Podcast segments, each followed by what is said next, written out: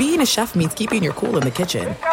And with Resy Priority Notify and Global Dining Access through my Amex Platinum card, Right this way. It's nice to try someone else's food for a change. That's the powerful backing of American Express. Terms apply. Learn more at americanexpress.com slash with Amex. MTV's official Challenge podcast is back for another season. And so are we. I'm Tori Deal. And I'm Aneesa Ferreira. The wait is over, guys. All Stars 4 is finally here. And this season takes it to a whole new level. Old school legends, modern power players, and ex lovers are all competing in Cape Town, South Africa for the prize of $300,000. And we're going to be right here along with you fans, covering every episode on the podcast. Listen to MTV's official Challenge podcast on the iHeartRadio app, Apple Podcasts, or wherever you get your podcasts. If you love sports and true crime, then there's a new podcast from executive producer Dan Patrick and hosted by me, Jay Harris, that you won't want to miss. Playing Dirty Sports Scandals. Each week, I'm squeezing the juiciest details from some of the biggest sports scandals ever. I'm talking Marcus Dixon, Olympic gymnastics, Cain Velasquez, salacious Super Bowl level scandals. Join me on the dark side of sports by listening to Playing Dirty Sports Scandals on the iHeartRadio app, Apple Podcasts, or wherever you get your podcasts. What's up, everybody? This is Stephen A. Smith, host of the Stephen A. Smith Show podcast. Tune in every Monday, Wednesday, and Friday at the very least as I bring you all new episodes that feature the biggest headlines in the world of sports, pop culture, business, and I answer your phone calls and respond to your tweets. You'll hear my unfiltered opinions and straight shooter interviews with top celebrities and game changers. All that and more. So listen to the Stephen A. Smith Show podcast on the iHeartRadio app, Apple Podcasts, or wherever you get your podcast. I'm Hannah Storm, and my new podcast, NBA DNA with Hannah Storm, chronicles my six decades in professional basketball. From growing up in the sport to becoming one of sports TV's first female broadcasters. Join me as I dig deep into the game's history, unearth some wild stories, and talk to my friends from the world of basketball, from Dr. J to Charles Barkley. It's been a wild ride, and now I get to take you with me. Listen to NBA DNA with Hannah Storm on the iHeartRadio app, Apple Podcasts, or wherever you get your podcasts.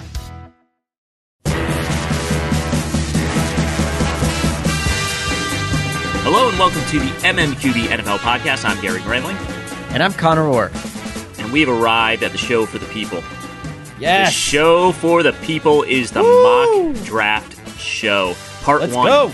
Part one. Part two is even more for the people, really, because I feel in part two we're going to go down two because we we make one pick for every team, and we do we, you know we, we rule no no trade ups, trade downs. I know that's not realistic, but uh, mock drafts are not meant to be realistic. But we're going to go down to pick 102, where the Dolphins first select. So that's really for the people in part two. So this is sort of for the people.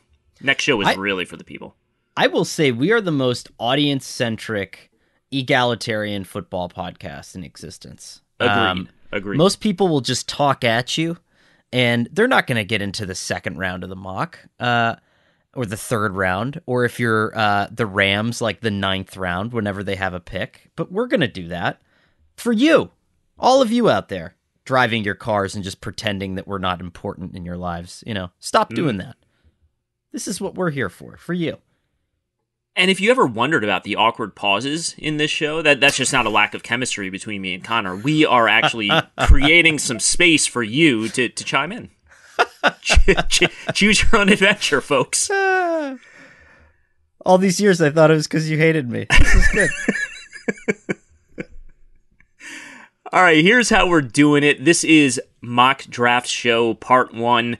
We are going to, as I said, do all 32 teams over the course of this series. Uh, we're going to split up 16 teams, 16 teams. That means some teams have two picks uh, in this show, and that's just the way it is. We are actually going from the Jaguars at 1 down to the Patriots at 21 the rule is really the only rule in this is we're not going to do trade ups, we're not going to do trade downs. We'll just say right at the top, everyone wants to trade down, and probably not a lot of teams will be able to. We will between me and Conor. We used to do it. We used to say, you know, okay, one guy's the like the GM and one guy's like the coach.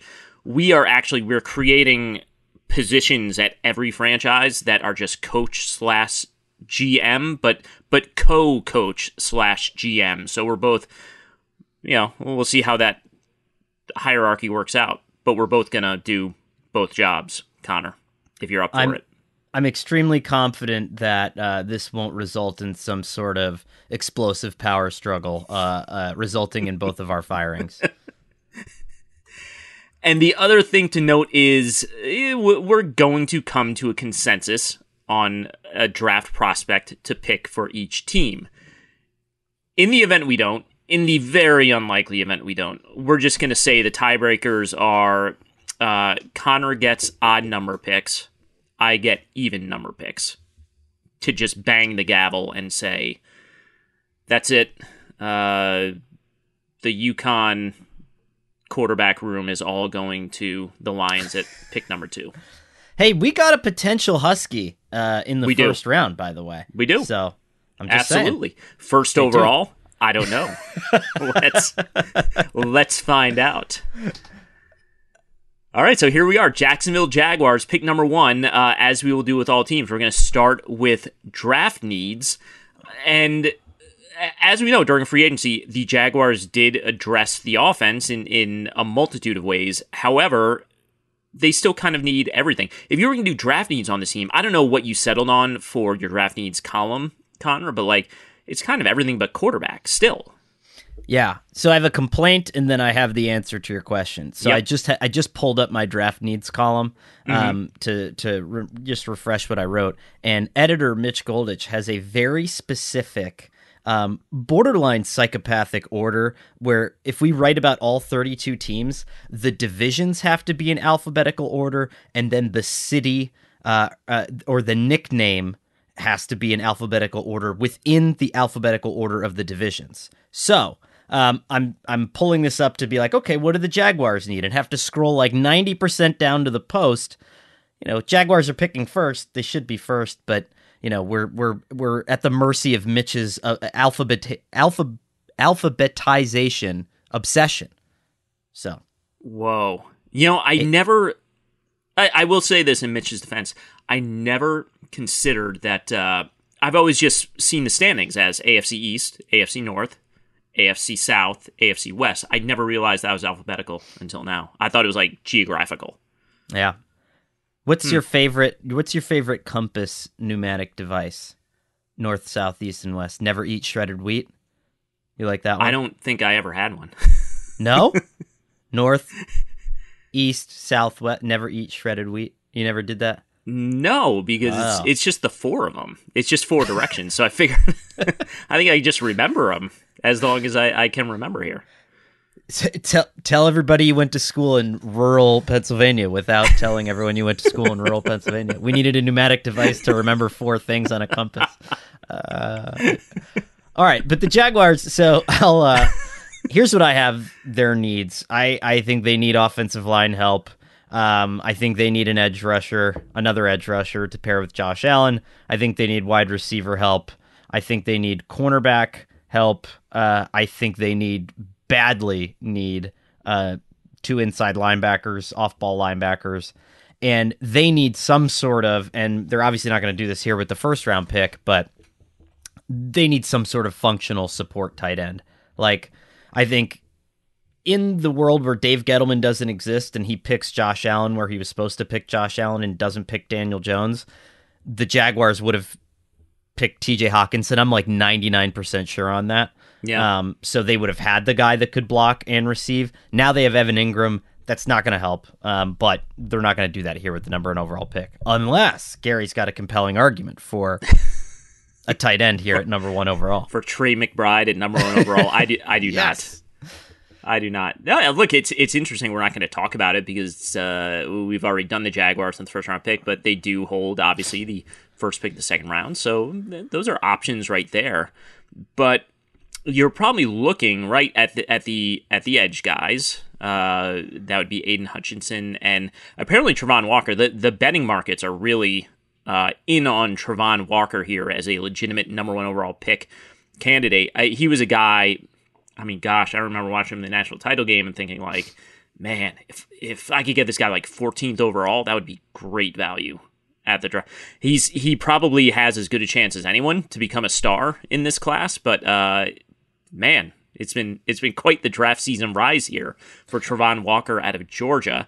Uh, if you're going offense, you're probably not looking at the receivers here at, at number one overall uh, from a value standpoint. Not to mention it is, I don't think it's as exciting, uh, sort of a top of the class for the receivers, but uh, it is a good deep class, and and you know I'm sure the Jaguars are thinking day two uh, at that spot, but uh, you're probably looking at Aidan Hutchinson or uh, Travon Walker if you're going defense, or if you're going offense, it's it's Ike Ekwonu or it's Evan Neal. Yeah, um, you make a good point on Walker. Uh, it reminds me a little bit of um, 2019 uh, the Kyler Murray draft, where do you remember what player? It was about this time. It was about the same time that uh, Walker started soaring up draft boards to be a potential number one pick. We had Quinnen Williams, right, who was in conversation for the number one overall pick mm-hmm. back when Steve Keim was doing a god awful job pretending they weren't going to bury Josh Rosen. Um, and then there was Ed Oliver. I don't know if you remember that, but there was like that surge of of mock draft energy with Ed Oliver, and I think that came from very rampant disagreements within the Jets coaching uh, staff and their personnel staff at the time. Yeah. Um, but I think some of them liked Ed Oliver more than Quinnen Williams, and then that pushed Ed Oliver up to like three, and then it was like, well, is Ed Oliver better than Quinnen Williams? And, and Quinn, you know, and so I think we had that kind of energy there. I'm not taking Walker anywhere near number one. I'm with you that I think he's a teens guy to me. Um, but I ha- I mocked Evan Neal, and I'm gonna let you debate me on this. Um, here's why I picked Evan Neal. A couple things. I checked with some people, some NFL folks. Uh, Cam Robinson can play guard. He'd probably be a pretty good guard. Okay. Um, you yeah. know, or Evan Neal can play guard for a year, and while it would be weird for him to do that, um, you could view that as like a developmental process. Then you let Cam Robinson go, or you see what he's got at guard and you extend him at guard because he's on the franchise tag, and then you have three really good offensive linemen for Trevor Lawrence. Um, I think that Evan Neal, and the reason I, I would take Neal over Ickey in this situation um, is that Ickey, I think, is a better tackle if you're like Green Bay, Tennessee, if you're going to be running more of an active, you know, uh, stretchy run game. Mm-hmm. I think Doug Pederson does a lot of pro style hero ball kind of stuff, deep drops. And I think Neal is probably your anchor left tackle for that. You know, like I've seen him, you know, just, I mean, he's got that first step kick. He's able to just hang in there and wrestle really good edge rushers. And, I, I would feel really good about locking him in at pick number one. That said, we've you and I have talked about this. Uh, Aidan Hutchinson is probably the safe pick, but I don't know if they're creative enough to make that work. Same with Walker. No, I'm look. I'm on board with Evan Neal here. Uh, I think if you are the Jaguars and you are in the uh, basically state that the franchise is currently in, uh, first and foremost, you're just building around the quarterback and you kind of just figure out with the defense later. I mean, you you do it.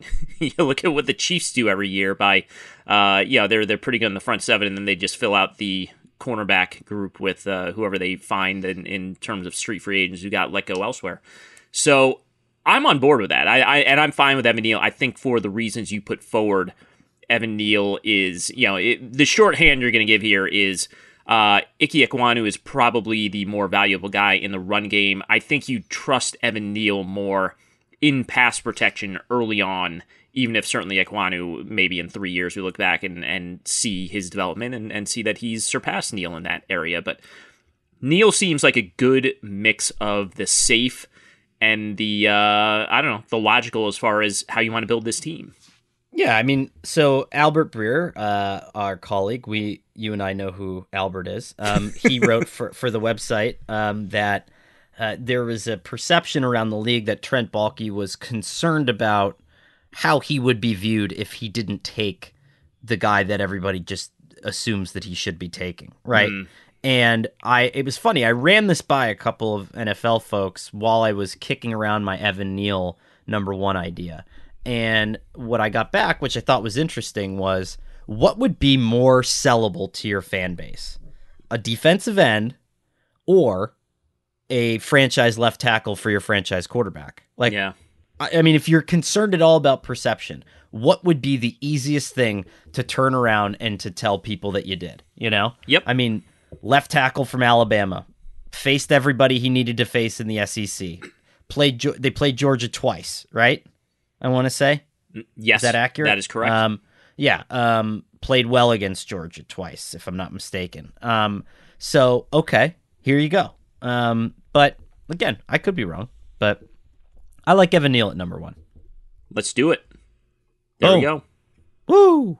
MTV's official challenge podcast is back for another season. And guess what? So are we. Just in case you forgot, I'm Tori Deal. I'm a six time finalist and a challenge champion. And I'm Aneesa Ferreira, and I've been gracing your screens for the last two decades. I am a veteran challenger and challenge all star. And speaking of All Stars, All Stars 4 is finally here. I'm gonna be honest, I literally thought this day was never going to come. Well, the challenge gods have answered our prayers, and we're going to be right here along with you fans covering every episode on the podcast. And this season takes it to a whole new level. Old school legends, modern power players, redemption seekers, and ex lovers are all competing in Cape Town, South Africa for the prize of $300,000. Anyone can win, relationships matter, and only one All Star will claim the title of challenge champion. Listen to MTV's official Challenge podcast on the iHeartRadio app, Apple Podcasts, or wherever you get your podcasts. If you love sports and true crime, then there's a new podcast from executive producer Dan Patrick and hosted by me, Jay Harris, that you won't want to miss. Playing Dirty Sports Scandals. Each week, I'm squeezing the juiciest details from some of the biggest sports scandals ever. I'm talking Marcus Dixon, Olympic gymnastics, Cain Velasquez, salacious Super Bowl level scandals. Join me on the dark side of sports by listening to Playing Dirty Sports Scandals on the iHeartRadio app, Apple Podcasts, or wherever you get your podcasts. Evan Neal to the Jaguars to start off this mock draft, and we are on to number two, uh, the Detroit Lions, who they got, you know, they got a potential franchise left tackle last year in in Penei Sewell. They're really, except for the quarterback position, I think you'd feel pretty good about what they have built for like an infrastructure on offense here. Eh, Maybe a little more, more explosiveness in the offensive, uh, excuse me, in, in the wide receiver corps. But uh, you know, it seems like this is still a franchise that is recovering from a very specific kind of rebuild under uh, the previous regime, where they were sort of getting their Patriot style guys in there, and it didn't quite work out. And now they're trying to get uh, you know guys who are maybe a little more dynamic. Yeah, I mean, I like the Lions offensively. Um, I'm a big uh, Amon Ra St. Brown fan. Uh, I love DJ Chark. Um, so, and TJ Hockenson, I think is going to. De- I think he might have like a not like a like a baby Gronk season this year. You know, Okay. kind of like I think he'll have like a baby Gronk kind of season this year. And so, um, and their offensive line is fantastic. I mean, your your worst offensive lineman might be Big V, you know, um, which is a really good place to be um, if you're the Lions. Um, so that said, I think if you're Dan Campbell, you're looking for two things. I mean, so for their needs, I have them at quarterback, obviously, defensive interior. Like th- they need help at the tackle spots. They're desperately thin at tackle. Um, they're desperately thin at off-ball linebacker. They need safety help. They need cornerback help. I don't know if the market matches the availability here, um, but I would say that they could also probably use a pass rusher to pair with Romeo Okwara too. Yeah, I think we're looking at here is is You have like Charles Harris right now. yeah, pr- presumably Aidan Hutchinson if he is their top edge rusher on the board here.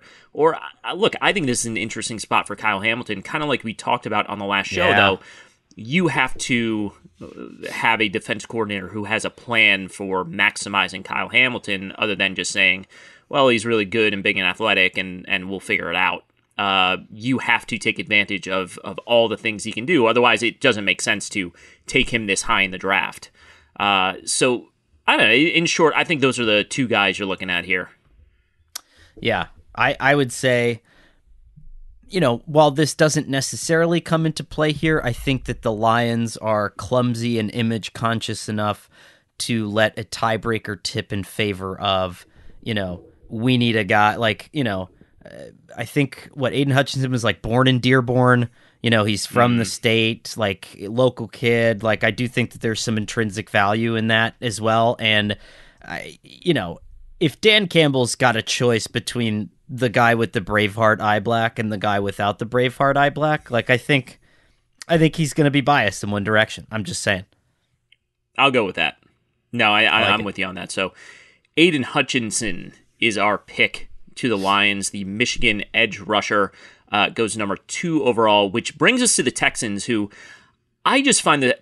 I mean, I find the Texans fascinating for a number of reasons, but uh, specifically kind of the the way you're going to mesh Nick Caserio, uh, who is obviously Patriots background. Uh, we know how they build their defenses there. Uh, versatility is very big. If if Nick Caserio were starting a team from scratch with no coach in place, I would think this is a really uh, really logical spot for Kyle Hamilton. Now, I don't want to overstate this because Lovie Smith did diversify their coverages uh, just a little bit last year, but he is mostly a guy who you know you're gonna you're gonna do your split safety looks. You're gonna hope your pass rush gets home and uh, that's that's just kind of how you live here. So with the coach there i don't know how much sense hamilton makes for reasons that we've uh, mentioned uh, i don't know three minutes ago. However i really think that's the kind of guy who would intrigue nick caserio I think if the if the Texans make a pick at the behest of what is or if the Texans make a pick with their head coach's interest first and foremost in mind, I will buy a pool, fill it with vanilla pudding, and swim in it on draft night. Um, and I'll put it on YouTube. Uh, I don't think there's any chance that like like I bet just for appearance, they would like. Can you imagine if um, David Culley had been like, "Yeah, it'd be great if we would draft this guy," and they'd be like, "Okay, guy," and they just kick him out of the room. Like, are we are we thinking they're going to treat Lovie Smith any differently? I, I I don't think so. They're they have some sort of nebulous plan that doesn't involve Lovie Smith, that doesn't involve anybody in there right now, except for like two or three people in the front office. And so I think they're going to take BPA, you know? Um, my draft needs for the Texans, just in case anybody was wondering quarterback, running back, wide receiver, tight end, offensive line, cornerback, defensive line, edge rusher, linebacker, and safety. So pretty good. They need just a, just about everything. pretty good spot. No, I, I do like the thought of uh, David Culley previously or, or Lovie Smith now. Uh, you know, like the Poochie episode, and Homer comes in with the suggestions for retooling it. Poochie should be louder, angrier, and have access to a time machine. And it's like, okay, great. Why don't you leave and slip those ideas under the door, and we'll take a look at them later. Uh, so yeah, I look. I think Kyle Hamilton is. He's got to be someone that that Nick Caserio is looking at and saying, you know, this is this is the kind of guy we built around uh, in New England, and and could be that sort of uh, franchise cornerstone piece for them here. I don't know if there's anyone else who sort of piques your interest here at this point. Uh, I mean, in my mock draft, so I I had Kyle Hamilton sinfully low. I, I had him dropping out of the tens because, you know, and I think I got caught up in sort of the pre-draft nonsense where you are hearing a refrain from a lot of executives um, that are leaking out into the general public that like safeties aren't just aren't that valuable, right? And and we don't mm-hmm. want safeties. But my guess is that might also be somebody who wants it Kyle Hamilton to fall to them, you know? Um, so I, I mean, we were talking about Kyle Hamilton being the best player in this draft months ago. And I think that's how the draft always comes about, right? It always comes full circle where opinions aren't really changed between then and now. I mean, I think he's still one of the best players in this draft. It's just a matter of where he goes. I would say my only other option there is you might go Ickey because you're going to get rid of Laremy Tunsil at some point here. You know, um, the money's going to run out there, or you're going to have to re-sign him. You're going to need a right tackle anyway. You don't really have one, and you might kind of be hot on on Davis Mills uh, at this point. Like I think he played pretty okay last year, but um, I'm up for having my mind changed on this. Like I, I would love, uh, you know, Kyle Hamilton at three is uh, I, I like that a lot. It's like if you are going to say league wide, it's going to be a medium term medium term trend at least to you know just keep on giving these split safety looks. Uh, then I can buy that. I can buy that Hamilton will slip in this draft. Uh, Ekwonu is just really interesting to me because, I mean, we know the Texans have you know loaded up with uh, 17 running backs on the depth chart they obviously want to run the ball. Everyone wants to run the ball, but they they really want to invest in the run game here. Uh, he would make sense. I mean, this is the kind of offense that that you would philosophically drop him into, and, and probably be pretty pleased with that. So I can uh, I can get on board with that. Why don't we do what the Texans are probably going to do? Um, and Jack Easterby and just flip a coin in the air and decide. Uh, no, I'm just kidding. Uh, it's it's it's Breece Hall on one side and Kenneth Walker on the other, and whoever comes up, yeah. I will I will exercise my odd number rights then on this one. And um gosh, this is a tough call. Um I don't know. Because here's what's interesting about the Texans. Um I li- I listened to Nick Caserio talk at Sloan uh last year mm-hmm. and he was asked about the next forefront in analytics and he was saying something about like and his answer was very different than say like a Paul DePodesta, right? Where I think they're analytically minded, but in very different ways. So Nick Caserio, I think, is the guy who could draft the safety, whereas I don't think Paul DePodesta is the guy who would draft the safety, if that makes sense, right? And I think analytics guys kind of fall into some different camps there. So let's go Kyle Hamilton. I like it. Okay. You know, it is your constitutional right to exercise the odd number pick here. I, you could have gone with your guy, but uh, I appreciate that. I will not pay it back. I just want to make clear this was that's not, okay uh, because then it's all then it would just also just be my um it would just be the first three picks of my mock draft which uh someone on twitter said was uh inarguably the worst mock draft ever written. Uh yeah. which i mean you don't hear that often so i mm. you know yeah. No t- t- totally right and that's something people should be rating the quality of a mock draft here. Uh yeah kyle hamilton to the texans here and it, look I, it's interesting that you brought up the not, not to get too off track here but the analytics uh you know sort of approach here you could look at paul DePodesta and say well his browns team just invested big money into running backs. And that's that's very that's very unanalytic of him. So you know True. uh, might be a, a case of you know being even more forward looking, forward looking past the forward looking people, and uh, and finding some inefficiencies here that way. So Kyle Hamilton to the Texans, and that brings us to the Jets. Uh, the first of their two picks in the top ten, and again for the purposes of this show, we will be making both those picks for the Jets rather than trading down or trading out or whatever. But uh, yeah, this this Jets team. The thing that's really interesting to me is, you know, as we you know praise them for, and and we like seeing it, they have invested in the offensive line. I'm not sure it's quite worked. And on top of that, they've also they're trying to build around Zach Wilson. They they've invested in the receiving corps, but I'm not sure they have a true number one. Uh, so it's kind of like you've tried, but you haven't quite satisfied that need over the past uh, off season or two if you're Joe Douglas. Yeah, and I'm worried too that like I mean Mekhi Becton is just not an outside zone tackle. He's just not, you yeah. know. And and I don't know if he's ever going to be and I don't know what you end up doing there because he looked good that first year in the in a different offense, mm-hmm. but I think he's uncomfortable. I think he's going to get hurt a lot if you keep asking him to move laterally like as much as they're going to ask him to move to me, that's why I have tackle as one of their draft needs, just because and and the class is rich with that, you know, and and I think they want they want to come out of here with an edge, a corner, a wide receiver, yeah, an edge, and a corner, a wide receiver, and and a tackle, and they have the draft capital to do that, you know. So it's just kind of what order you're going to go in. There's, I my thought process is that Robert Saleh would probably prefer to wait on corner and safety because he knows he can do it um, mm-hmm. schematically, and you would be more aggressive on edge and offensive tackle. That would be my thought process. No, it's kind of that Seattle style defense pride. You know, mm-hmm. we can we can find the inefficiency and get those guys. That's how that Seahawks Legion of Boom defense was built. They got all those guys, uh, except for Earl Thomas. They they got all those uh, cornerbacks. You know, day two, day three, and you know, it. Yeah, does a Sauce Gardner fit what Robert Saleh does? Absolutely, but I don't know. Is it as it is as neat when you have to take him fourth overall? I don't know. Exactly.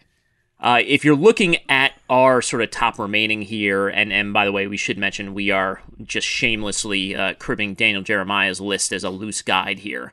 But uh, Ike Ekwonu is probably, uh, boy, I mean, you're you're falling off quite a bit once you get past him. Uh, you're entering sort of the Charles Cross, uh, Trevor Penning. Um, yeah, I mean, there's a there's a pretty big gap there. I don't know if they can wait till ten uh, to address that that offensive line spot. Yeah, uh, that's kind of my thought process too. I mean, and like you said, Ekwonu fits what they want to do system wise. You can put him at right tackle for the first little bit, and then you can move him over. Um, you know, then you have some flexibility with George Fant too. So mm-hmm. I, I I like that. I mean, and they're going to want to come out of this with no excuses on Zach Wilson, and I think that this this gives them no excuses on Zach Wilson. All right, number four pick to the Jets, Ike Ekwonu, the offensive tackle out of NC State, which uh, we we stay in East Rutherford now, with the Giants who pick fifth, and then we'll pick again at seven. And uh, I don't know, a lot of the lot of the issues that plague teams at the top of this draft are plaguing the Giants, and that's kind of everything right now, except as far as this show is concerned, the quarterback position. Yeah, I mean, you know, they're not going to replace Daniel Jones now, uh, but here's so here's what I think is interesting. During the mock draft, I mocked a off-ball linebacker to the Giants with I had them trading back with the seventh pick and picking an off-ball linebacker, um, which they haven't done, I believe, since uh, um, since it's uh, like Harry Carson or something ridiculous like I think that, it's right? Harry Carson, or it was um, it's either Harry Carson or uh, was it Carl Banks? One of those Carl two. Banks, yes. Sorry, was Carl it Carl Banks? Banks? No, it, it might not up. have been. You Rude. no, you might be right. Um, but I think it was either Carl Banks or or Harry uh, Harry Carson. Um, let me uh, well, Carl Banks was picked third overall. Wow. Um, and uh, Harry Carson was uh, ducka, fourth round pick. Okay, so it was Carl Banks. Yeah. Um, but so everyone's like, oh, well, the Giants don't do this. Well, the Giants don't do this. Here's what you should keep in mind for this draft if you're a Giants fan. The Giants are going to do a lot of things that they haven't ever done before. And I think one of the reasons why they're, uh, they did what they did was that someone finally came in there during the GM process, hiring process, maybe multiple people, and said, this thing is hot garbage. Like you have to melt it down. And uh, you know, Dave Gettleman did not say that after Jerry Reese kind of mucked it up a little bit. Um, and uh, no one wanted to tell I think the Maras and Tisches that like, hey, this is bad. Uh, and so I think they're going to need a lot of things. And so Giants fans for some reason always seem to find me and be like, "Well, this isn't what we do. We're the Giants and we do this." And well, you're going to do a lot of things this year in the draft that you haven't done before, uh, including maybe draft some good players. So, Yep. yep. I think Joe Schoen probably has a little more say on that than the I don't know historical legacy of, of the Giants at this point. But uh, if you are looking at this, I, what what do you? I mean, Sauce Gardner, sort of the Yep. top guy left on the board. Also, Travon Walker, uh, and then uh, Jermaine Johnson. If you're going sort of a, a pure uh, edge burner type. if you're if you're the Giants, I would say if you're even remotely planning on well, so you went out and you got Wink Martindale this offseason, right? Yep. Um And do you get Wink Martindale because you like Wink Martindale and you think and you don't want to pressure defense, but you just like Wink Martindale, or did you get Wink Martindale because you want to pressure defense? You know what I'm saying? Mm-hmm. And and so I think it's going to be interesting. But I mean, I think James Bradberry they're going to trade him at some point, or they're trying to get rid of. Uh, they're trying to take care of that um, whole situation. I think if you're going to even remotely consider a pressure defense, which you might because you're you're dead on the edges, like you you don't have any mm-hmm. edge presence right now. Um, then maybe you go Sauce Gardner because it's like, okay, at some point I can lock down one side of the field, or at least I would like to think that's the idea of it, right? I mean, the Ravens always needed those tight cornerbacks, you know, yeah. and uh, I think uh, that's what I think I had them taking Sauce Gardner just because it's like, okay, you know, do you gamble again on the edge market here? Maybe. I mean, Joe Schoen just came from Buffalo where they took like nine edge guys in two years, you know, so that could be part of their philosophy too. I don't know. Travon Walker as a sort of multifaceted, versatile player. I mean, he would fit in a Wink Martin, Martindale defense here, but I kind of side with your first instinct, which is if you look back at what happened with that Ravens defense last year and why it all fell apart, it's because they lost all of their cornerbacks, and you also just had a series of just uh, you know brutal coverage busts over the course of the year. But they couldn't cover was the issue. I mean, that's why Wink Martindale is not in Baltimore anymore. So uh, I think Sauce Gardner makes plenty of sense here with the with the number five pick. And just so much potential with bad New York Post headlines, you know, uh, which is which is what you want, you know. Applesauce, come on, applesauce. Yeah, I mean, look, I'm not, I'm not telling you big you, applesauce. I'm not, I'm not telling you not to do that. Yeah, uh, but yeah. yeah, I mean, you lost Joe Judge, you lost all the Judge puns. Uh, you can't do anything with Daboll. You gotta give no. the, gotta give the tabloids what they need. Apple sauce. Come on, baby. It's too good. It's okay.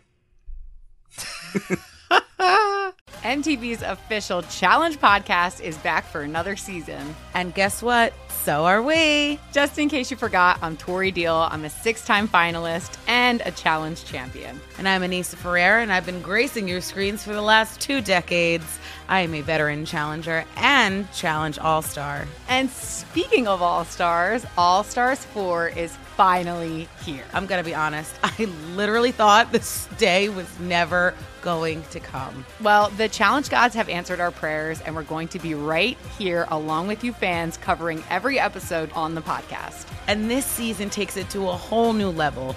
Old school legends, modern power players, redemption seekers, and ex lovers are all competing in Cape Town, South Africa for the prize of $300,000. Anyone can win, relationships matter, and only one All Star will claim the title of Challenge Champion. Listen to MTV's official Challenge podcast on the iHeartRadio app, Apple Podcasts, or wherever you get your podcasts.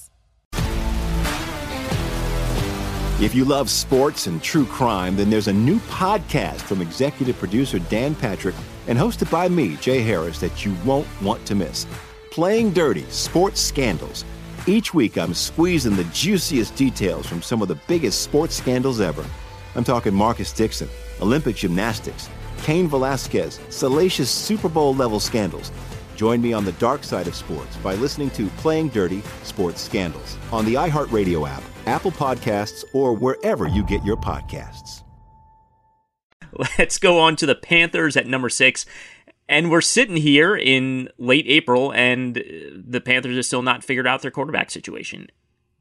I, I think the question is do you take a swing here?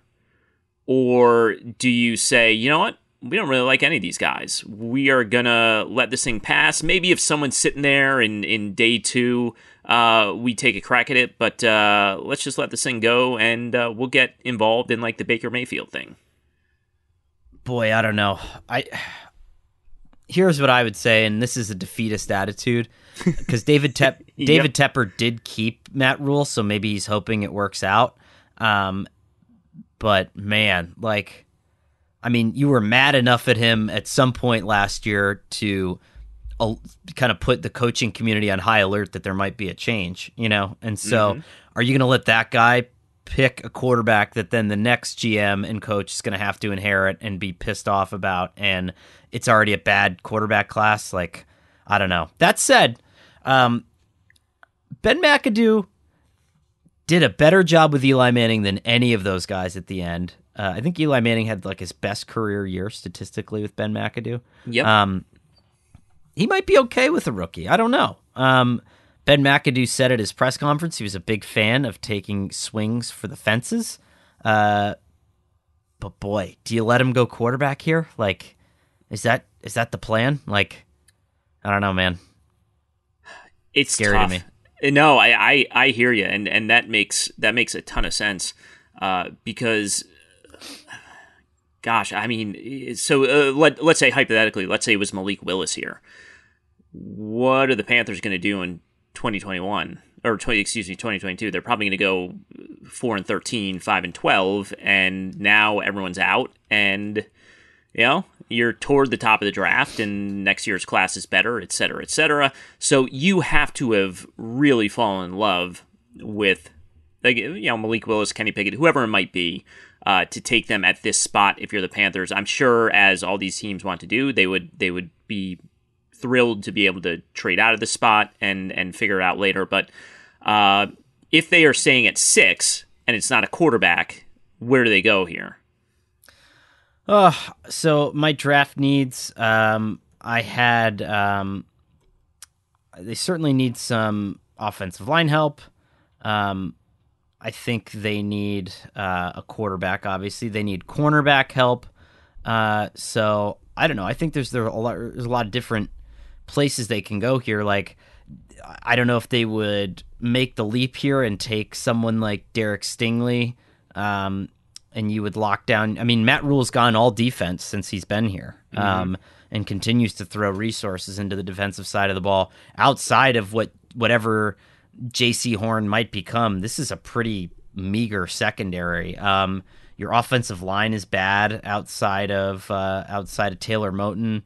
Uh, I mean, your receivers are not great. Uh, you know, there's there's a lot you could do here.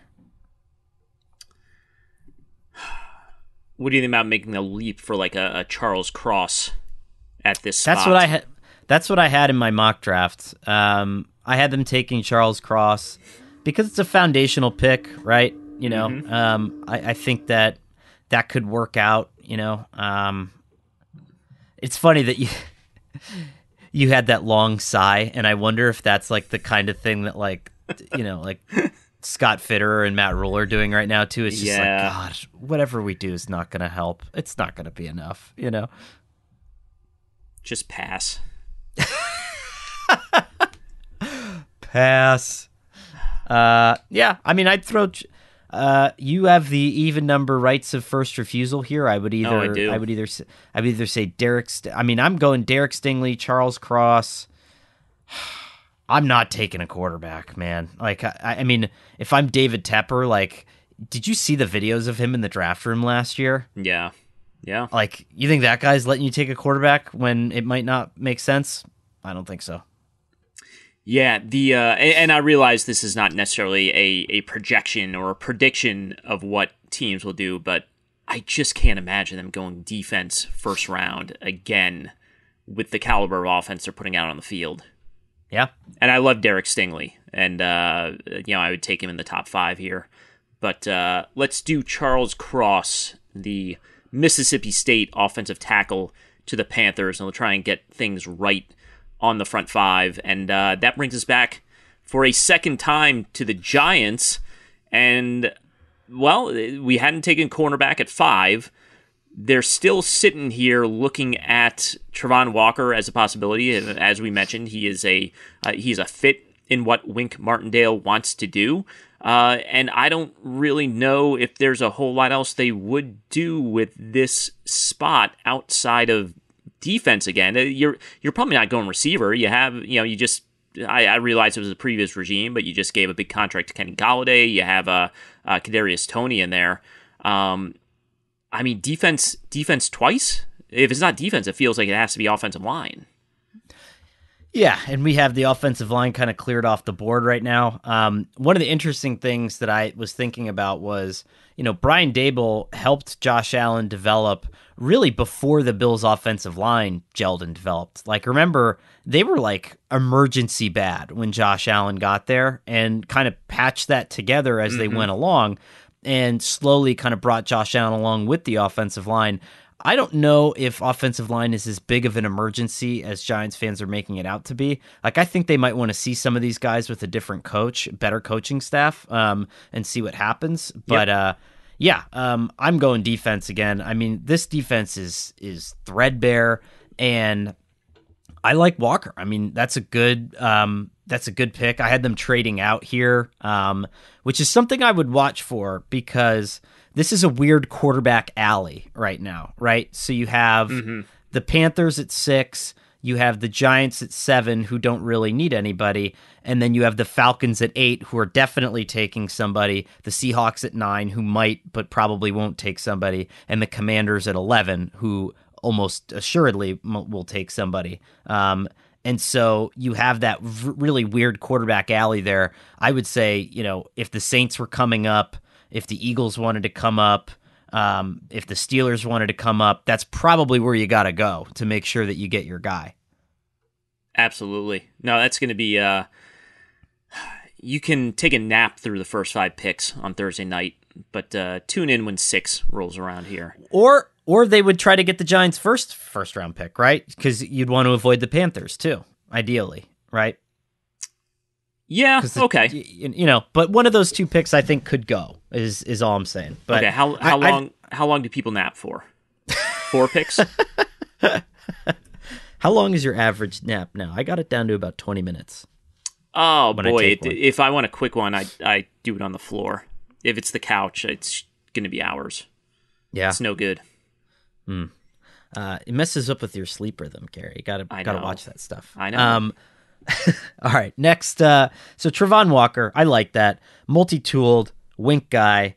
Um, you know, jo- Joe Judge won't be there to make him tape tennis balls to his hands and run backwards. You know, we yep. can we can do this thing live.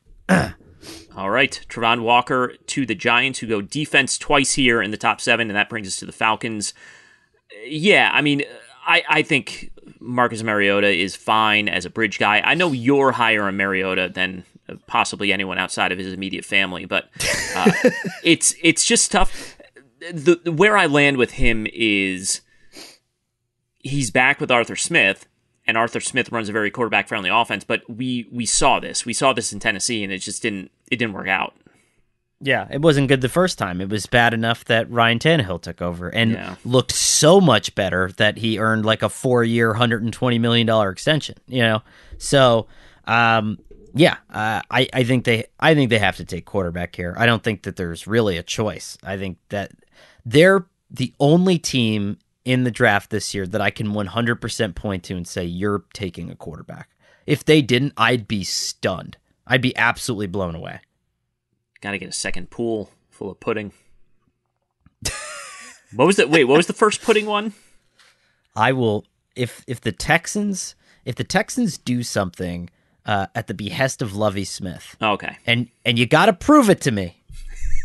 Which is how I'm protecting myself so I don't have to buy this pool and fill it with vanilla mm-hmm. pudding and swim in it and put it on YouTube. But uh, I will do that. Unless the Texans want to send me the pool. But let me tell you something because of the pandemic, it's really hard to get uh, pools.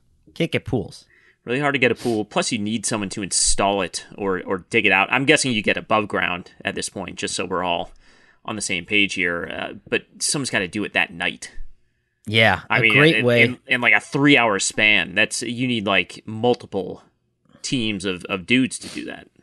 Yeah, yeah. So uh, if the Texans want to arrange all that, uh, they can go ahead and do that, and uh, we'll see what happens. You know. so stylistically, uh, we're looking for a you know Arthur Smith wide zone type of quarterback here. Uh, Malik Willis uh, fits the bill just fine. He's something of you know I, I, think you can mold him in a number of ways, but you can you'd feel good about dropping him into this offense. I think probably more than than most. uh, in the league right now. Uh, other than that, you're obviously you're looking at uh, you know Kenny Pickett. If you are worried about Kenny Pickett and his hand size and what's going to happen when uh, it gets a little chilly out, when it's jacket weather, and can he still hold on to the ball, or is he just going to be uh, all fumbly? Uh, you know, they play indoors and they play in the NFC South. So if you like Kenny Pickett, he makes sense there as well. Um, and those are yeah, I mean those are probably your your top two, I would think. Yeah, I like Willis uh, slightly more because I think there's more of an upside, um, and I think there's more untapped potential. I think what what's the stupid phrase like Pickett probably has the higher floor, but Willis has the higher ceiling, right? Yeah. I think that's probably the the thought process there. And if you're the Falcons, you take a big swing, and you know you get a guy that at worst um, you're going to be able to run uh, some mobility stuff with and and and get by and and kind of mess with some offenses in the meantime. Mess with some defenses, I should say. Very good. Malik Willis, Liberty quarterback to the Falcons at eight. That brings us to the Seahawks at nine. Another quarterback needy team, although another team that also needs quite a bit here, and they're coming back into the top 10. Uh, they lost a first round pick in the Jamal Adams trade, and they end up gaining this one from the Broncos in the Russell Wilson trade.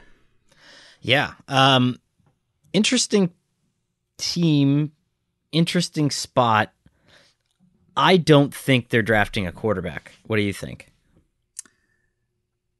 I would be open to a Malik Willis pick here, but uh, again, I, I'm just looking at Willis. The shorthand is I could see Willis as being a guy who I don't know, 25% of the league looks at and say like, well, this is a this is the kind of guy we want. This is the kind of guy we're going to roll the dice on. Uh, and if it's not him, it's no one. So, yeah, if if they are one of those 25% of teams, they that's not much of an answer I'm giving you, Conor. But uh, my answer is maybe. but Yeah. probably not. Yeah. Um so I- I'm I'm going to say this. I'm going to say I think Seattle needs edge presence and there's lots of good edge guys there. They have their pick of of versatile linebackers. Um I I you know, do you overdraft Trevor Penning here? Um, do you come up for an offensive lineman? Possibly, but those are kind of my those are kind of my avenues that I would that I would look at here. Um, I mean, we're trying to kind of put our John Schneider hat on too, but I mean, gosh, they just need they need so much. You know, they've they invested a little bit in free agency and in, the defensive interior and the edge and in linebacker and corner, but I mean, this is uh this looks like kind of a, a quick tear down rebuild thing. So you probably you'd you'd take whatever you can get at this point that's going to be good for the future. Yeah, you're probably looking for premium positions here. Uh, you know, Kayvon Thibodeaux out of out of Oregon, uh, speed to power guy. Maybe not. Uh, maybe not the the full on uh, Von Millery edge bender, and then Jermaine Johnson, who is probably a little more of an edge burner than uh, than Thibodeaux. And uh, you know, it's just it's gonna if it's down to those two, it's kind of a matter of taste at that point. Yeah, I would say if anybody's going to take uh, Thibodeaux, it it would be Seattle. But uh, again, Jermaine Johnson fits more of that like Bruce Irvin vibe that that we've Yeah. seen the Seahawks draft edge guys from in the past. That said, you know, I'm, my Seattle's information on Thibodeaux is just going to be better than anybody else's. I mean, it's going to be really good. They're right there. Um, they have so many connections to the program.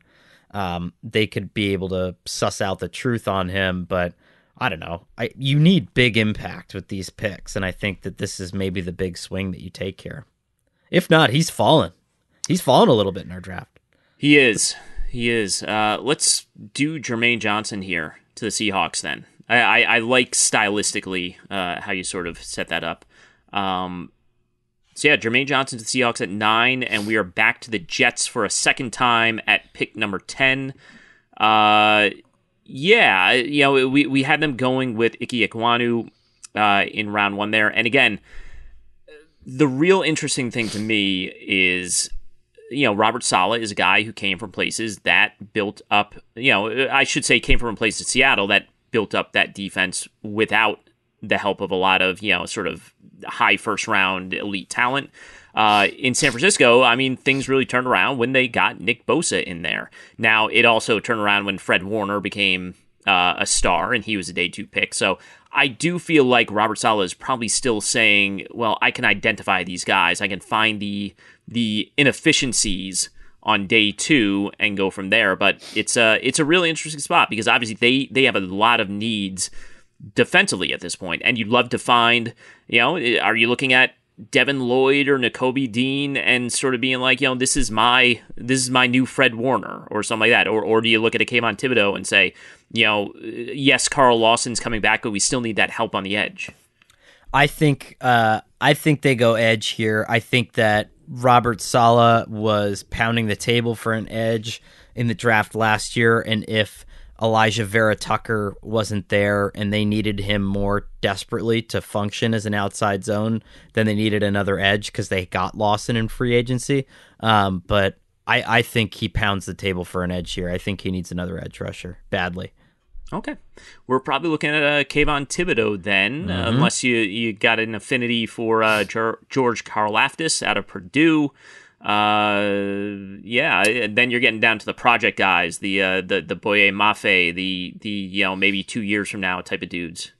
Yeah, I do have an affinity for George Karlaftis, but I don't know if the Jets have an affinity for uh for George Karlaftis. But uh, I mean Thibodeaux is one of those players that like, oh, gosh, if you're if you're Joe Douglas, it's like you have to realize like you're not getting this guy in free agency, even if he becomes available like a guy. Like you, you're going to have to take a big swing on a tools guy at some point, and this is probably the guy that you take the swing on. I mean, the guy that we all thought might have been the number one pick in the NFL draft a couple months ago.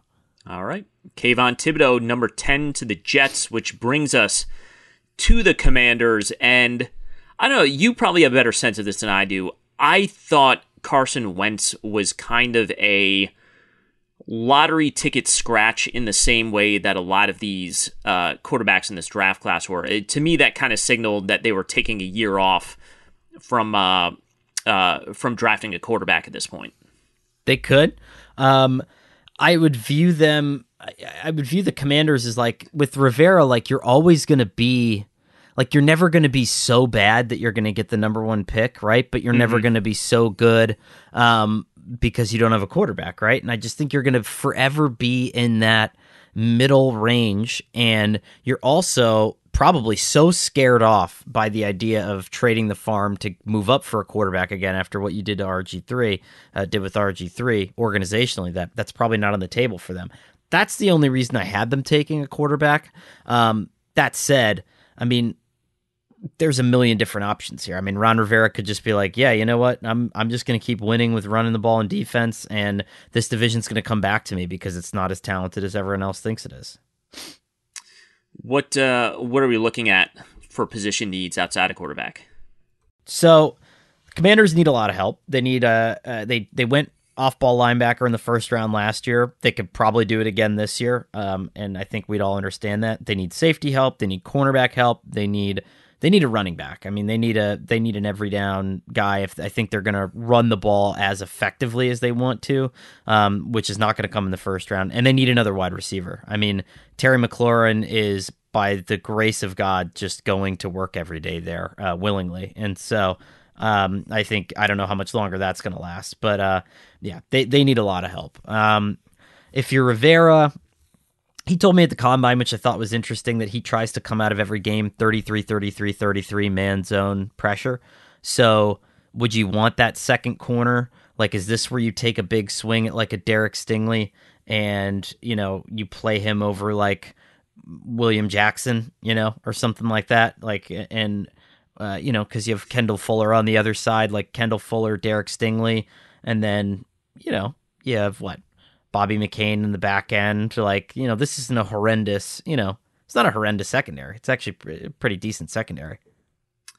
I like the thought of Stingley here. And again, you don't want to get too, uh, you know, too caught up in the, well, three years ago, we thought he might be the number one overall pick type of thing. I, he played two seasons since then. But uh, I continue to just suspect that uh, he did not have a whole lot of, I don't know, impetus to put his body on the line for a six win LSU team over the last two seasons when he was basically just biding his time, waiting for the NFL draft to come uh, to become eligible for it. So I like Stingley a lot here as the as the home run swing, and uh, certainly you feel good enough about Rivera. Uh, and and what he does there that you know you're going to get the best out of your uh, you know your sort of question mark young cornerback here.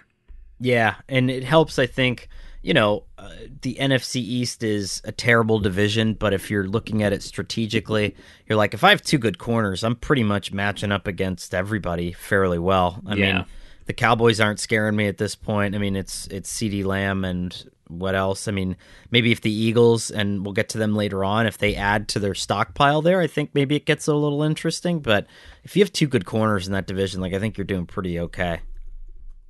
All right, let's do it. Let's uh, send Derek Stingley Jr. to the Washington Commanders. Sorry, Derek. and that brings us to to the Vikings and the first draft of a, really a fascinating general manager, uh, Kwesi Adofo-Mensah, and uh, you know this is this is like a mini reset going on here in Minnesota. Uh, obviously, you know Kirk Cousins is probably not the long term answer, but he's a fine like medium term answer at this point. Uh, that said, you know, two years ago, we all felt really good about the personnel they had on the defensive side of the ball. That's not really the case anymore. Uh, it's kind of been a revolving door at cornerback. Uh, Jeff Gladney a couple years ago does not work out there, uh, ends up with the uh, domestic abuse uh, allegation that that gets him removed from the team. Uh, they seem to have a lot of needs in the secondary, which really came on fast. Yeah, I mean, your number. Well, I mean, it's what you know. You have Cam Dantzler and Patrick Peterson, um, but Patrick Peterson was really a Zim guy. I mean, that was sort of the attraction there was going Mhm. there because he liked the way that Zim stylistically ran that defense. It's a different look now. You know, it's a whole different feel. But I like them on paper a lot more post free agency. Like, I mean, Harrison Phillips might have been one of my favorite signings of free agency. I thought they did a really nice job there. And then Za'Darius Smith still obviously has some juice there, but I don't think that precludes them from taking a cornerback or um, an edge, an edge guy um, in this draft, or or a linebacker for that matter. But I kind of just see them leaning in that direction. Like the offense, you almost want to see what Kevin O'Connell can do with your assembled personnel They're Like, Yeah. w- would you rather? Would you would you want to get somebody in there for Adam Thielen at some point? You know, and start breaking in that secondary option. Yeah, I don't know how much longer he's going to stay healthy and productive, but.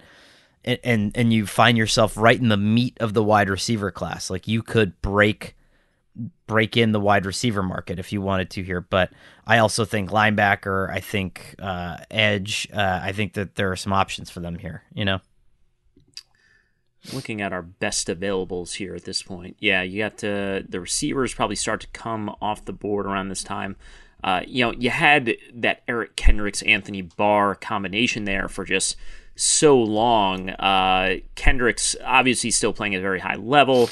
Uh, you wonder a little bit about how much he has left in his prime, and then obviously Anthony Barr is still uh, a free agent at this point, and it certainly doesn't seem to be in the plans. They bring in Jordan Hicks, who seems to be more of a stopgap type of option there. Ah, boy. So, yeah, you know, uh, Devin Lloyd and Kobe Dean, I mean, both those guys make sense. I guess, I don't know, I guess stylistically, you go with Lloyd alongside gonna say that. Kendricks. Yeah. Mhm. and I think you'd want, I think you'd want the additional like, I mean, the, a lot of these teams are indoor teams um, in your division and stuff like that. But I think playing in the NFC North, like you'd want the additional size, the thickness.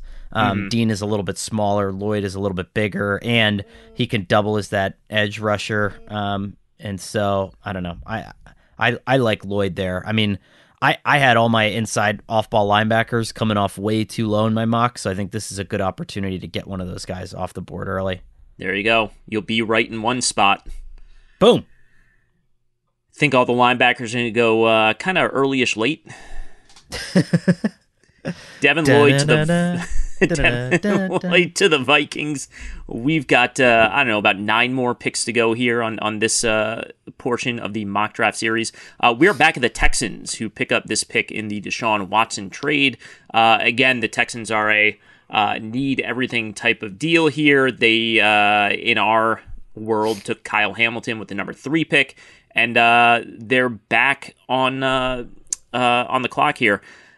Nakobe Dean to me feels like the kind of uh, program builder you would drop into that team and, and sort of go from there. That said, obviously you you do want to figure out what you have with Davis Mills uh, in the event that you want to take a quarterback next year, or maybe I don't know, maybe you don't want to wait. Maybe you like one of the quarterbacks uh, on the board at this point.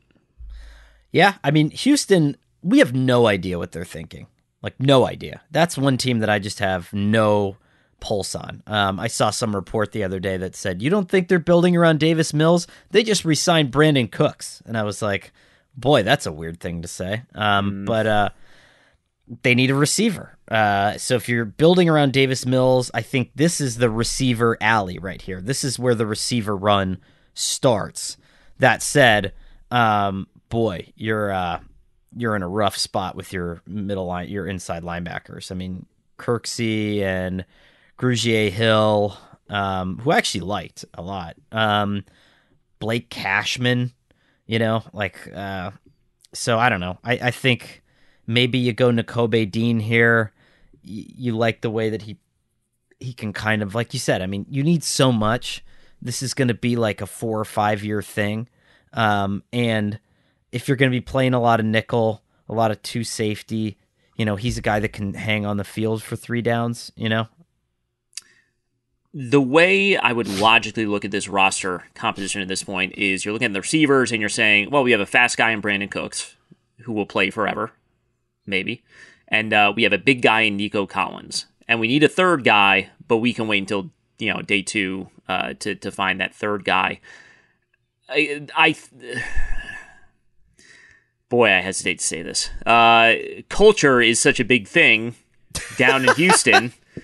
Uh, and you know, whatever. I mean, look, the kind of guys they brought in last year were, you know, guys who were gonna buy in and you know, not the most talented, uh, but you know, they were gonna buy in and do what they had to do, and they wanted to be on the team and, and all that sort of stuff. So Nakobe Dean gives you kind of the best of both worlds in that he's a guy who, again, we don't know him personally, but he has a reputation as a as a big time leader, big time culture guy at uh, Georgia on a just historically great defense there.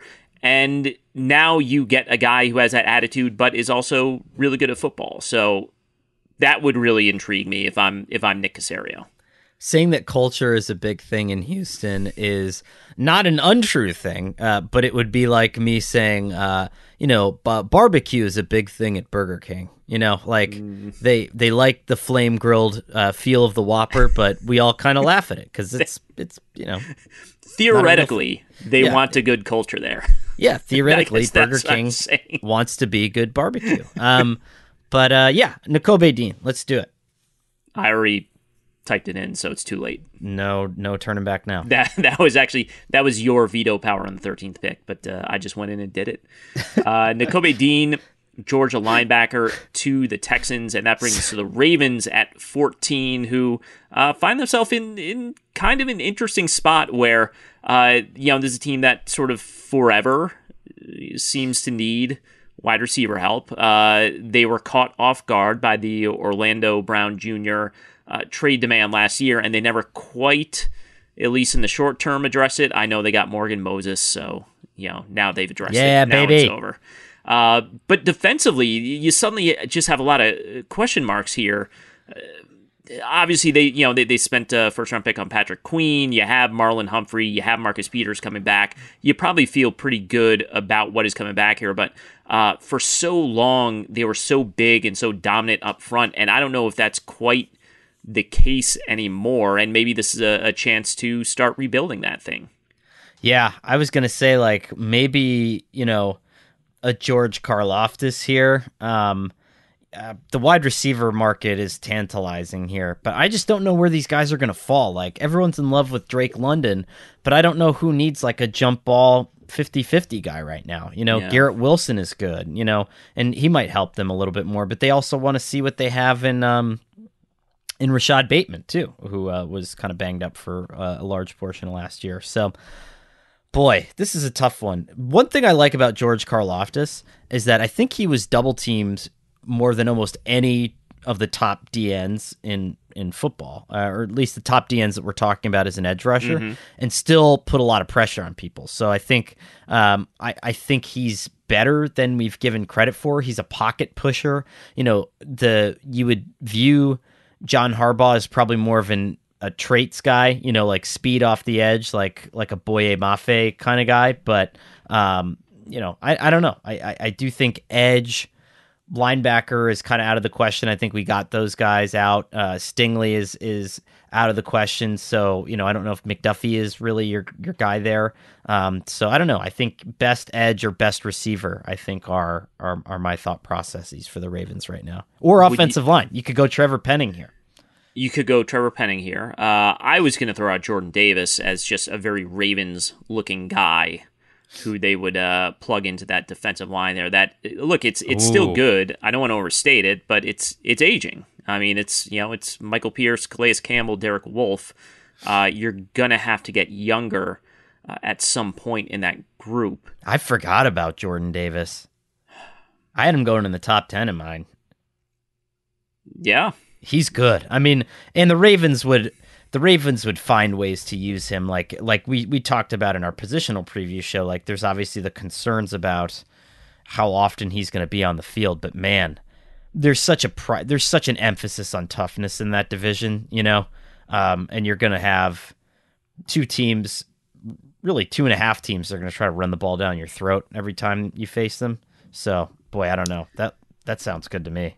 It's also you know it's one of those things. Okay, you know you're probably going to rotate him uh, pretty heavily early on, like he was at Georgia. But uh, if you're looking at the rest of that defensive line, yeah, you probably want to rotate uh, Calais Campbell and, and Derek Wolfe as well. So, um, yeah, I, I like Jordan Davis there to the to the Ravens, and I'm gonna I'm gonna type that in there, make it official. Georgia defensive tackle Jordan Davis goes to the Ravens, which brings us to the Eagles, who are now down to two picks uh, in the first round here, both in the top 18. We'll, we'll get to them uh, again in just a little bit, but yeah, what uh, what are the Eagles looking for at this point? So here's what I've found interesting. The Eagles, I was told last year, it the plan was, and and this is kind of how it shook out. The plan was we need one of the Alabama guys, so they need DeVonta Smith or Jalen Waddle, um, and if not, we're gonna bail uh, out of this out of the out of that pick and uh, and take a cornerback, uh, best available cornerback. So uh, they got their first guy. Now I wonder, do you do you take a swing? Do you go third straight first round wide receiver uh, and double down on Jalen Hurts?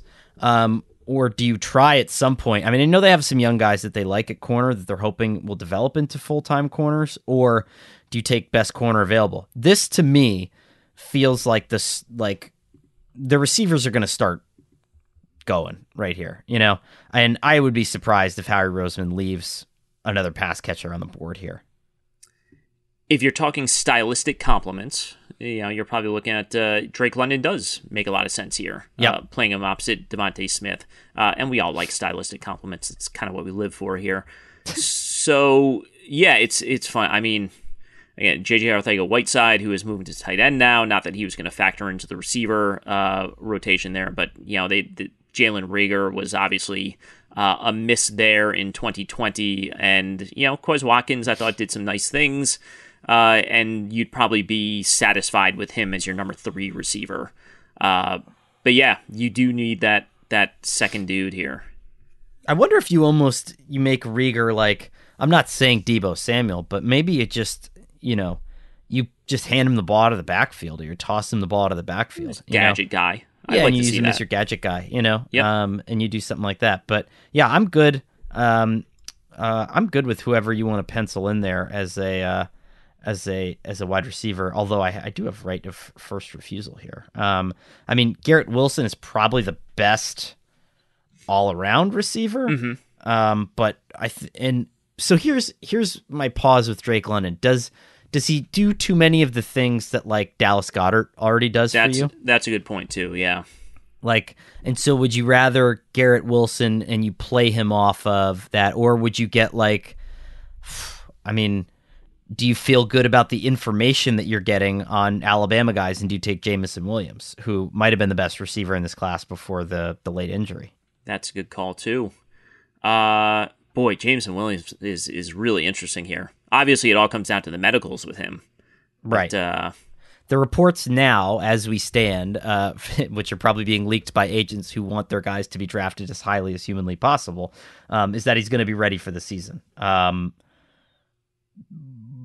let's assume that that's true. Uh, we'll we'll just be working off that assumption, unless there's a way. Is there any way you can get Jameson Williams' medical chart, Gary, really quickly on your phone? Uh, let me Google it.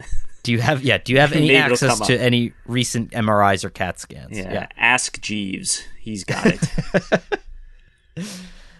Uh, so yeah, I have I have first refusal power here, so I might first refuse Drake London. I'm gonna assume Jameson Williams is healthy, and you put, boy, that's that's hot, right? You put, yeah. um, you put Jalen Hurts with two star Alabama receivers, Dallas Goedert. Whew, I like that. that's uh That's that's a fun looking offense. boy, I like that. You had you had right of refusal there, but you did exactly what I wanted you to do. I Suckered me you. in. Mhm. at 16 at 16 we have the saints. They're going to pick at 16 and 19 so we're going to be redundant quite a bit here as we wrap up the show. Uh, and they yeah they they hop back up to get in this thing and no one's quite sure why because no one wants to hop up in this draft. But here we are with the saints at 16 i mean it's a it's a quarterback area i suppose. It's also a wide receiver area. We know that's a major need for them. Uh, but yeah, I, I don't know. What's what's your gut feel here on the Saints? I think if you're the Saints and you want a quarterback and you have these two picks, you have to take the quarterback first Yeah, because um, you can't. Um, th- th- th- this is the exact same thing. As much as I disagreed with it, um, this is the exact same point that Dave Gettleman made when they had the two first round picks. Like I can't. I can't know that, you know, Daniel Jones might be there, you know, but then I can't take him second and then be like, oh, cool, he's still there. You know, nobody else wanted him. Like, you have to have some assertiveness here, you know, and you have to take your guy here. Um, it could be Kenny Pickett. I I liked Matt Corral there, um, just because boy he gets rid of the ball fast, you know, um, and not that it's Drew Brees esque, but like the release is quick. It's it's on time. It's accurate. Um, you could scheme something up good with him there, but I'm I'm good with uh, you know Pickett. I like him too there because, like you said, dome team. You're not concerned about the hand size as much. Some functional mobility, like there is with Corral, and he's a little bit thicker, so you're not worried about the injury, and you're not worried about the past injury uh, issue stuff. Uh, so, I think you got to take your quarterback if you're going to take your quarterback here, though. Okay. I like what you uh, bring up with Matt Corral here. Again, I feel like we're going to end up trying to find this sort of a warm weather domey place for Kenny Pickett so that he doesn't have to throw all his passes like a like a soccer throw in or like a, sho- a series of shovel passes, shovel pass only offense. I that's that's your only choice if you're playing uh, in in the northern part of the country. But uh, I do like Corral. Uh, uh, I mean, look, I, I don't like any of these quarterbacks, but I do relatively like Corral as a as an option and a fit here in New Orleans. So let's do that. Let's do Matt Corral out of Ole Miss to the Saints with the 16th pick, which brings us to the Chargers. Who, uh, oh boy, what a what a nice spot for the Chargers to be in. Uh, you know, you you've sort of rebuilt the defense quite a bit. Uh, maybe you wanted an off-ball linebacker. Uh, probably probably not one in this area, but uh, you got some right tackle options. Yeah, uh, you know, Trevor Penning uh, is there, uh, and I mean, this feels like as much as we had mocked a, a left, a future left tackle to them last year, and that felt pretty cl- open and shut, close the books on that. I mean, I think the Chargers are probably taking best tackle available here. Penning is good. You got rid of Bulaga. Uh, you know, you're gonna need you're gonna need a guy in there right now. I mean, th- they've been talking up uh, some other options, um, you know, in-house options, but I think that's probably just what you do. Yeah. Um, you know, I think this is I think this is a sensible spot for O line. All right. How about uh, Trevor Penning here out of Northern Iowa? Trevor Penning, it is. Excellent. Yeah, I, uh, you know, it, I, I just like the thought of, you know, a year from now, they're to be paying Justin Herbert. You're not going to be able to go out in the free agent market. Well, salary cap's a lie to an extent, but uh, you're probably not going to be able to go out in the free agent market and, and find your right tackle there. So get your dude in on a rookie contract, and uh, and then you're in a pretty good spot. Agreed. MTV's official Challenge podcast is back for another season. And guess what? So are we. Just in case you forgot, I'm Tori Deal. I'm a six time finalist and a challenge champion. And I'm Aneesa Ferreira, and I've been gracing your screens for the last two decades. I am a veteran challenger and challenge all star. And speaking of All Stars, All Stars 4 is finally here. I'm going to be honest, I literally thought this day was never going to come. Well, the challenge gods have answered our prayers, and we're going to be right here along with you fans covering every episode on the podcast. And this season takes it to a whole new level. Old school legends, modern power players, redemption seekers, and ex lovers are all competing in Cape Town, South Africa for the prize of $300,000. Anyone can win, relationships matter, and only one All Star will claim the title of Challenge Champion. Listen to MTV's official Challenge podcast on the iHeartRadio app, Apple Podcasts, or wherever you get your podcasts. If you love sports and true crime, then there's a new podcast from executive producer Dan Patrick and hosted by me, Jay Harris, that you won't want to miss. Playing Dirty Sports Scandals. Each week, I'm squeezing the juiciest details from some of the biggest sports scandals ever. I'm talking Marcus Dixon, Olympic gymnastics, Cain Velasquez, salacious Super Bowl level scandals. Join me on the dark side of sports by listening to Playing Dirty Sports Scandals on the iHeartRadio app, Apple Podcasts, or wherever you get your podcasts. The Eagles, once again, we just had them taking Jameson Williams. Uh, I just want to talk about the defense real quick because Jonathan Gannon did not do a uh, whole lot of blitzing last year. This is a team that was very blitz averse, especially early in the year. They kind of rolled it out a little bit in spots as the year went on. Uh, he was also, I thought he did a perfectly fine job. I thought he had a solid first season as defensive coordinator there. Uh, boy, it seems like a lot of Eagles fans would disagree with that sentiment, though. Houston Texans interviewed him for their head coaching job. I mean, which is not. I mean, I was gonna say. Yeah, I was like, is- I was like, wait a minute, is that a good thing? Is that a good thing or a bad thing? Because uh, they also, yeah, never mind. Um, I think they interviewed a lot of Chick Fil A GMs too, but um, uh, so I don't know. I I think there's a really good edge rusher on the market. I think that they went Haason Reddick, which sort of tipped their hand on. They went Haason Reddick in, in free agency, uh, and I think that sort of tipped their hand on what we know we need, you know. And Brandon Graham now is 34 um, and is going to be playing on the other side there. And as good as he's been for you, you know, uh, Fletcher Cox is getting old. Like I think you're going to need some pop there on that uh, on that defensive line. I mean, Karlaftis is available, or you know, because you know, to me, I view like Trent McDuffie as a bit of a reach still. I think he's a back end of the first round guy. Um, but I don't know. I could be. Um, I'm I'm ready to be. Um, I'm ready to have my mind changed. The only other person there I could probably see there is is maybe Dax Hill. Um, we've heard the uh, Malcolm Jenkins comps there, and it's a player who stylistically fit really well and did some good things in in Philadelphia for a very long time. Yeah, for that reason, I, I always like Dax Hill on the spot, but uh, I do like the thought of. Uh, I mean, look when they when they won the Super Bowl, it was that front four, and that front four is is getting up there specifically Fletcher Cox and Brandon Graham, who were really the uh, you know the stars of that unit. So I think Karlaftis makes a makes a lot of sense here, even though you have retained Derek Barnett and you've brought in Haason Reddick. If you are a team that is, you know, going to rely on playing a lot of coverage and need to uh, load up on guys who generate their own pressure. I, I think Karlaftis fits that mold. Bing bong, as one would say. There goes George Karlaftis, one of my favorite players in the draft. Uh, so that was number 18 to the Eagles. Three picks to go. We have another uh, another repeat here. The Saints. We just had them taking the quarterback in Matt Corral, and look, they're they're staring down a bunch of pretty good receivers at this point in our in our exercise.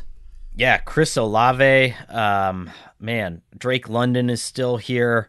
You know, if you're thinking about building around Mike Thomas, then Drake London probably isn't your guy. Um, you know, so I like some of the other guys that could play off of him uh, in an offense like this. And man, there's there's some fun there's some fun players left on the board here. Treylon Burks is still there. Uh, Chris Olave. Um, I I'm I'm happy uh, if I'm the Saints based on how this shakes out. So thrilled with the uh, the trade up that we all panned. Uh, the yeah, I, I really hope they take a receiver in the first round because it's going to give us such an indication of what they think about Michael Thomas at this point. Uh, if it's Drake London, if it's Treylon Burks, it's that's kind of a signal that they are ready to move on and find their next Michael Thomas. Uh, if it's a you know Chris Olave is, is certainly a guy who is sort of a, a pure downfield threat, uh, the guy you'd kind of complement Thomas with. I think Wilson would loosely fit in that mold as well, though I think Wilson is much more well-rounded. And, and look, I if you're if we're looking at these guys, I think Wilson is the most well-rounded and probably the uh, the guy who has the best chance of becoming a true number one of the receivers remaining here. Yeah, let me go back and correct my pronunciation on Chris Olave, by the way, not Olave. I uh, uh, my hooked on phonics uh, skills aren't aren't exactly silent e. What is this? um, so I don't know. I mean,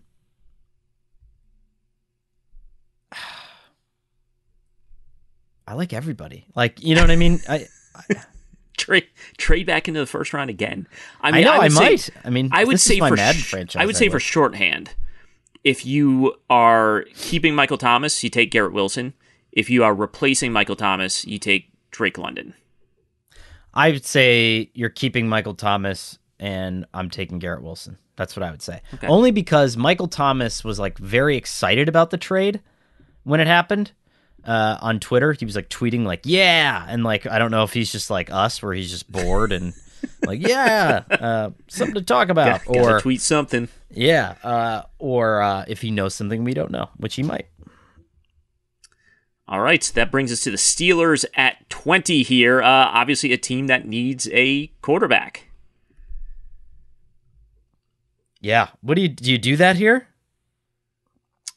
That's that's my big. Uh, I have a weird feeling they're not going to do it. I have a really weird feeling they're not going to do it.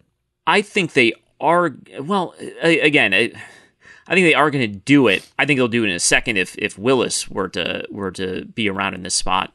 Uh, I mean, there's a very close relationship between the Pitt program and the Steelers, and I don't know if it's it's incredibly lazy, but I'll say it anyway because I'm kind of a lazy guy. Uh, considering how well regarded Kenny Pickett was at Pitt for all the right reasons. Even before last year, when he had the breakout year, he was still a really highly regarded guy in that program.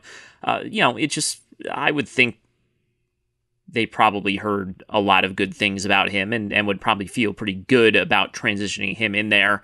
And, you know, again, that they're in a spot where they can just sort of start doing the uh, the the scratchers at the 7-Eleven, see what they come up with.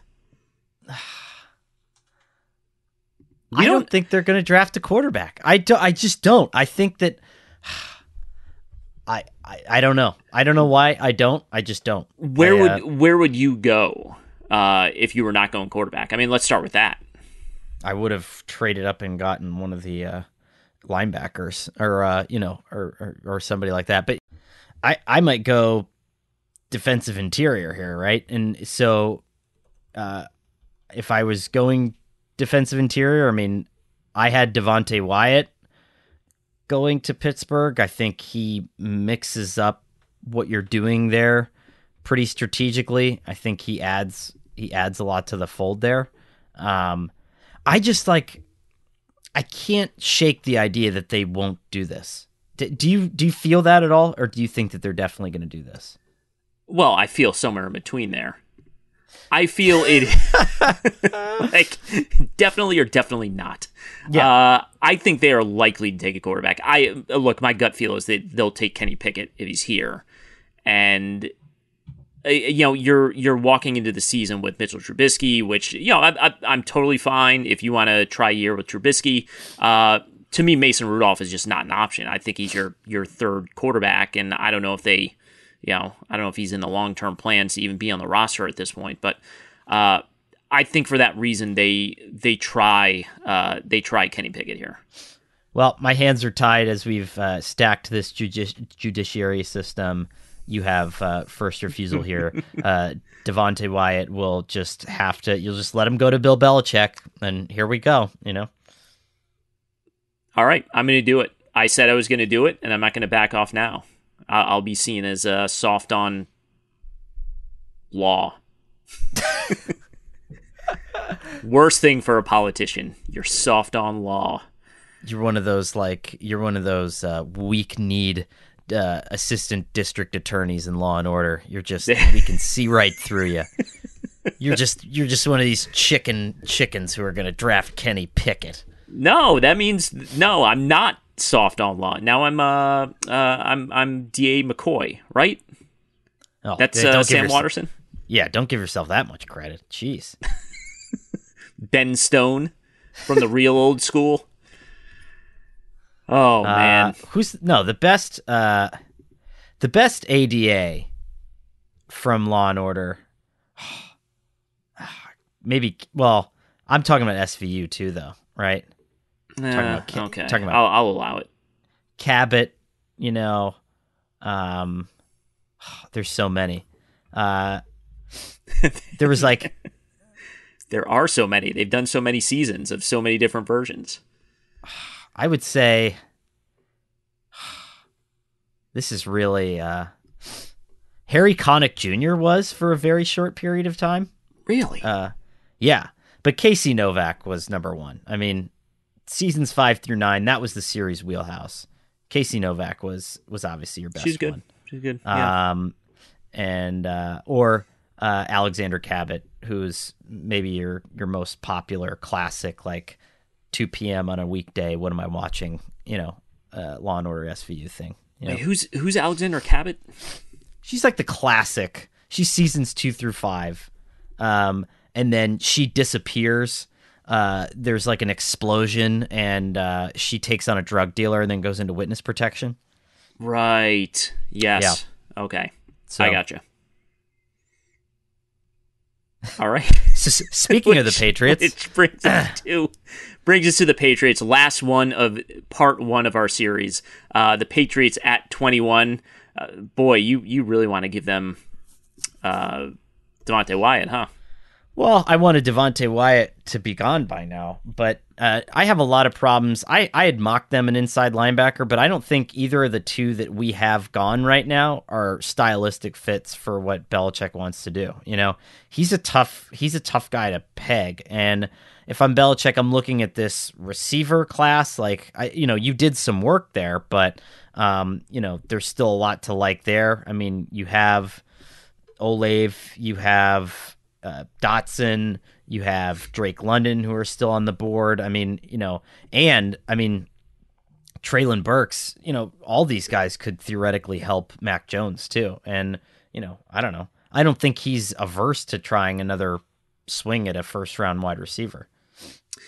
Yeah, Olave Dotson both uh, kind of fit here. I I I I don't want to make it sound like DeVante Parker is your solution for the next decade, but uh, obviously they they went out and got Parker, another big bodied guy, along with Kendrick Bourne, uh, and another guy who who you know gives you some blocking value on the uh, on the outside as well. But yeah, I I think again because we all love stylistic compliments. I I think my gut is Olave, but I think it's got to be either Olave or Dotson here. I, I don't know if it makes sense to go get DeVante Parker and then draft Drake London or Treylon Burks. I agree. Um, I say let's let's take Olave off the board here. Um, you're building around Mac Jones. I think if you're Belichick, you probably figure you're gonna he's gonna he's gonna draft some like versatile safety from like Nebraska Kearney that's going to play there for 11 years and in, in the second round and everything's going to be fine defensively. That's it's roster building 101. That's right.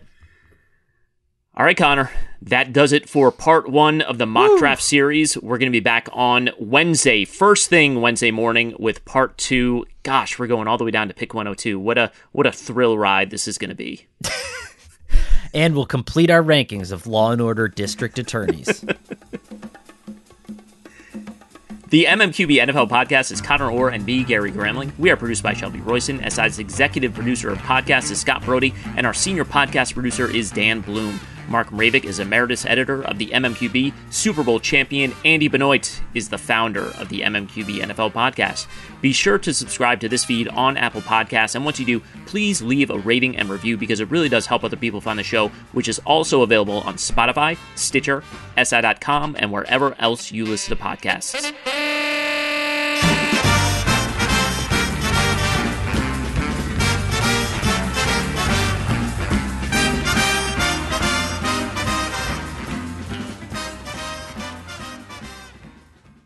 MTV's official Challenge podcast is back for another season. And so are we. I'm Tori Deal. And I'm Aneesa Ferreira. The wait is over, guys. All Stars 4 is finally here. And this season takes it to a whole new level.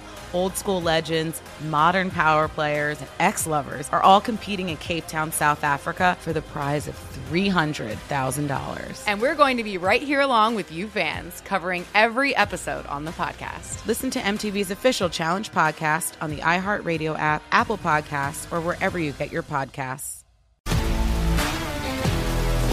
If you love sports and true crime, then there's a new podcast from executive producer Dan Patrick and hosted by me, Jay Harris, that you won't want to miss. Playing Dirty Sports Scandals. Each week, I'm squeezing the juiciest details from some of the biggest sports scandals ever.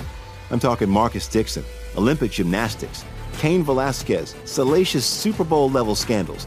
Join me on the dark side of sports by listening to Playing Dirty Sports Scandals on the iHeartRadio app, Apple Podcasts, or wherever you get your podcasts.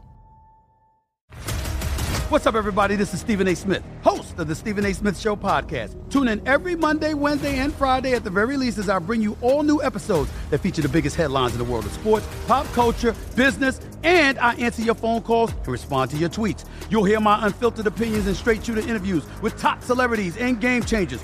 All that and more. So listen to the Stephen A. Smith Show podcast on the iHeartRadio app, Apple Podcast, or wherever you get your podcast. I'm Hannah Storm, and my new podcast, NBA DNA with Hannah Storm, chronicles my six decades in professional basketball. From growing up in the sport to becoming one of sports TV's first female broadcasters. Join me as I dig deep into the game's history, unearth some wild stories, and talk to my friends from the world of basketball, from Dr. J to Charles Barkley. It's been a wild ride, and now I get to take you with me. Listen to NBA DNA with Hannah Storm on the iHeartRadio app, Apple Podcasts, or wherever you get your podcasts.